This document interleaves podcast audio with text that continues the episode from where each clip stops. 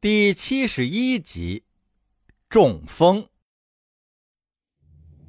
话说，有了姚撵首领派出的护卫的帮忙，这姚撵红烈在定州城的城头之上，也终于可以喘口气了。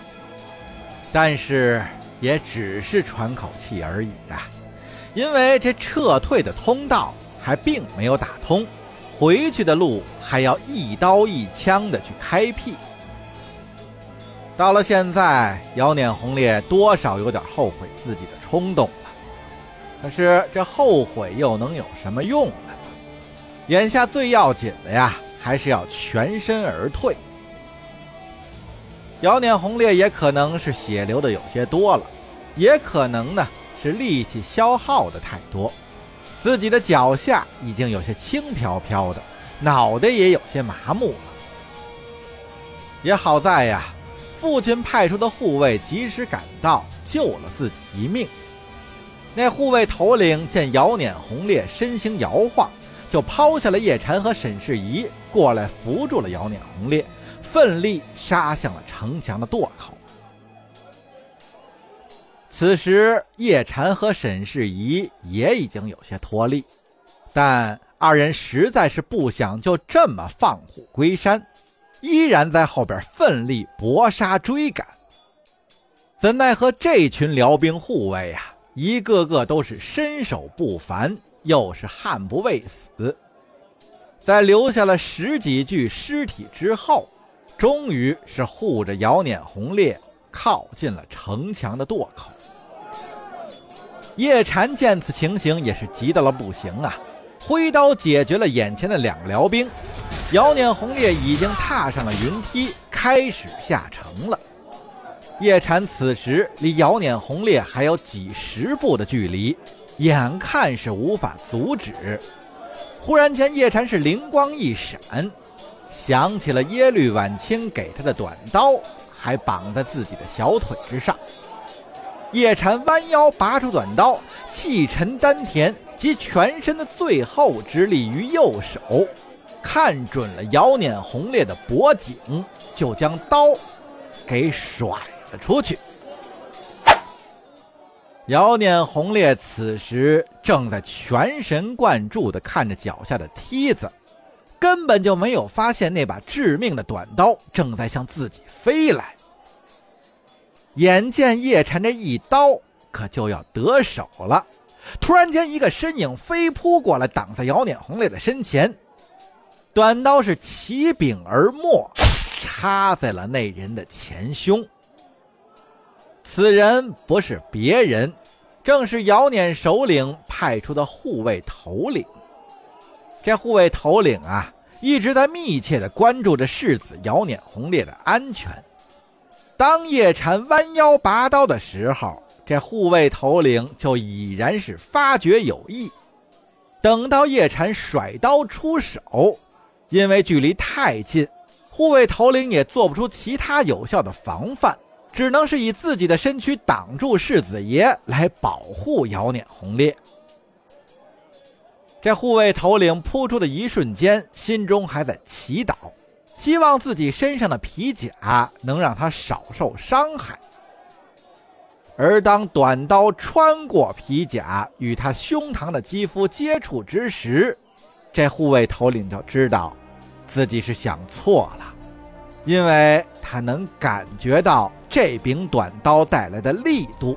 他随后甚至听见了刀锋切开自己肌肉和划过胸骨的声音，那是死神呼唤的声音呀！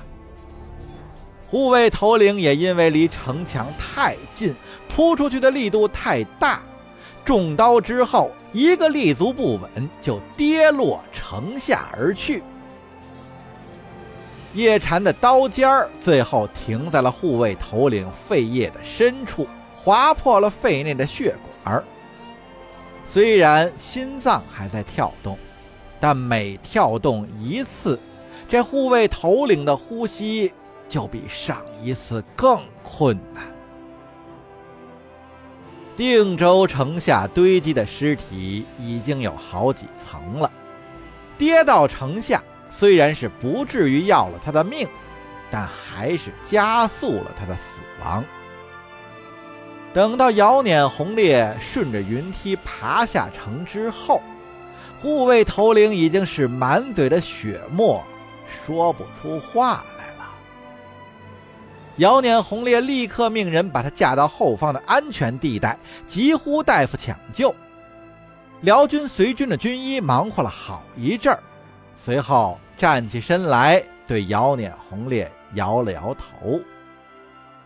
姚碾红烈握紧了双拳，狠狠地捶了一下桌子，把大夫从护卫头领胸前取出的短刀放在手中端详了好一阵儿，随后又揣进了自己的怀中，这心中的恨意。又是胜了几分。自打姚碾红烈从城头撤下去之后，这城头上的辽兵一见主帅撤了，也很快就丧失了士气，没多一会儿就被城上的宋军消灭殆尽。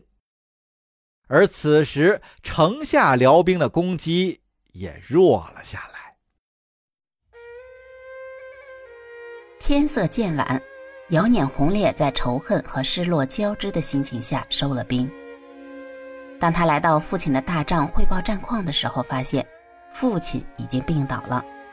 原来姚碾首领已经知道了三子阵亡的消息，一口气儿没上来，直接晕倒在地上。虽然在众人的救治下悠悠醒转，但已经口歪眼斜，手脚僵硬，无法言语了。姚念首领见大儿子来了，情绪有点激动，拼命想坐起来，但没有成功。侍从把他上半身扶起来，他费力抬起僵硬的胳膊，口中呜呜呀呀一阵叫唤，谁也不知道他说的什么。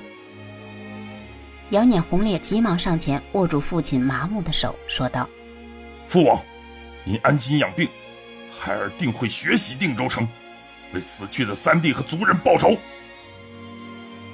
姚念首领见众人都无法领会他的意思，就不再言语了。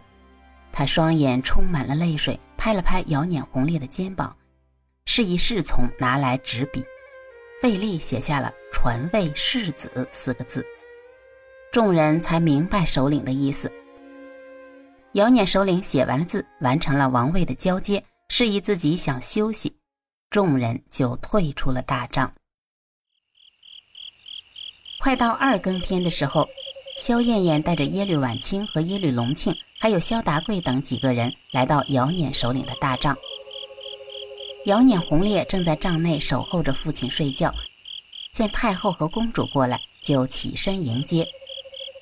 萧燕燕道：“啊，不必多礼，方才听闻姚撵首领身体欠安，所以特意过来看看。”老太后挂心。家父方才睡着，就先不要叨扰他了。听说你已经继位了？是的，本来想去向您禀报的，但父王的病实在太重了，所以……萧燕燕微微颔首道：“无妨，那以后就称呼你姚撵首领了。想来那老首领的身体没什么大恙吧？好像是中风了。”现在身不能行，口不能言。小燕燕面露惋惜的说道：“唉，真是太意外了。老首领这一病，你身上的担子可是重了。”姚念红烈低头不语。萧燕燕又接着说：“我刚才得到大贺氏那边的战报，他们已经攻克了吉州，不日即可继续南下。”照如此看来，拿不拿得下定州已经不重要了。我们已经有两路大军南下，左右夹击，夺取赵宋都城指日可待。我本来的意思是，我们也兵分两路，一路向西会合萧氏，一路向东会合大贺氏，绕过定州，直取中原。唉，但是现在老首领病重。也不宜再长途跋涉，依我看，你们姚碾氏就继续留在此地，不必攻克定州，只要围困住就行了。一来可以让老首领安心养病，二来也能牵制住定州的兵马，让我们没有后顾之忧。我这就率部向东，与大贺氏会合了。姚碾红烈现在已经没有了与其他部落争功的心思，他现在想的只是拿下定州，替兄弟报仇。听见萧燕燕如此说，就爽快的答应道：“就依太后之见，我部就留下来，继续攻打定州。”萧燕燕点点头道：“那好，有劳姚碾首领了。”说完，就准备转身离去。姚碾红烈又躬身说道：“太后，有件事，微臣要向太后禀明。”萧燕燕停住身，请讲。先前太后曾有过一个口谕，要求我们不得伤害定州城内一个有公主令牌和契丹短刀的人。嗯，倒是确有此事。他是公主的救命恩人，公主为了报答他，所以请我下了那道口谕。怎么了？你们伤到他了？耶律婉清听了，心都提到嗓子眼儿了。可当着外人，在母亲面前，他不敢造次，只好屏住呼吸，继续听下去。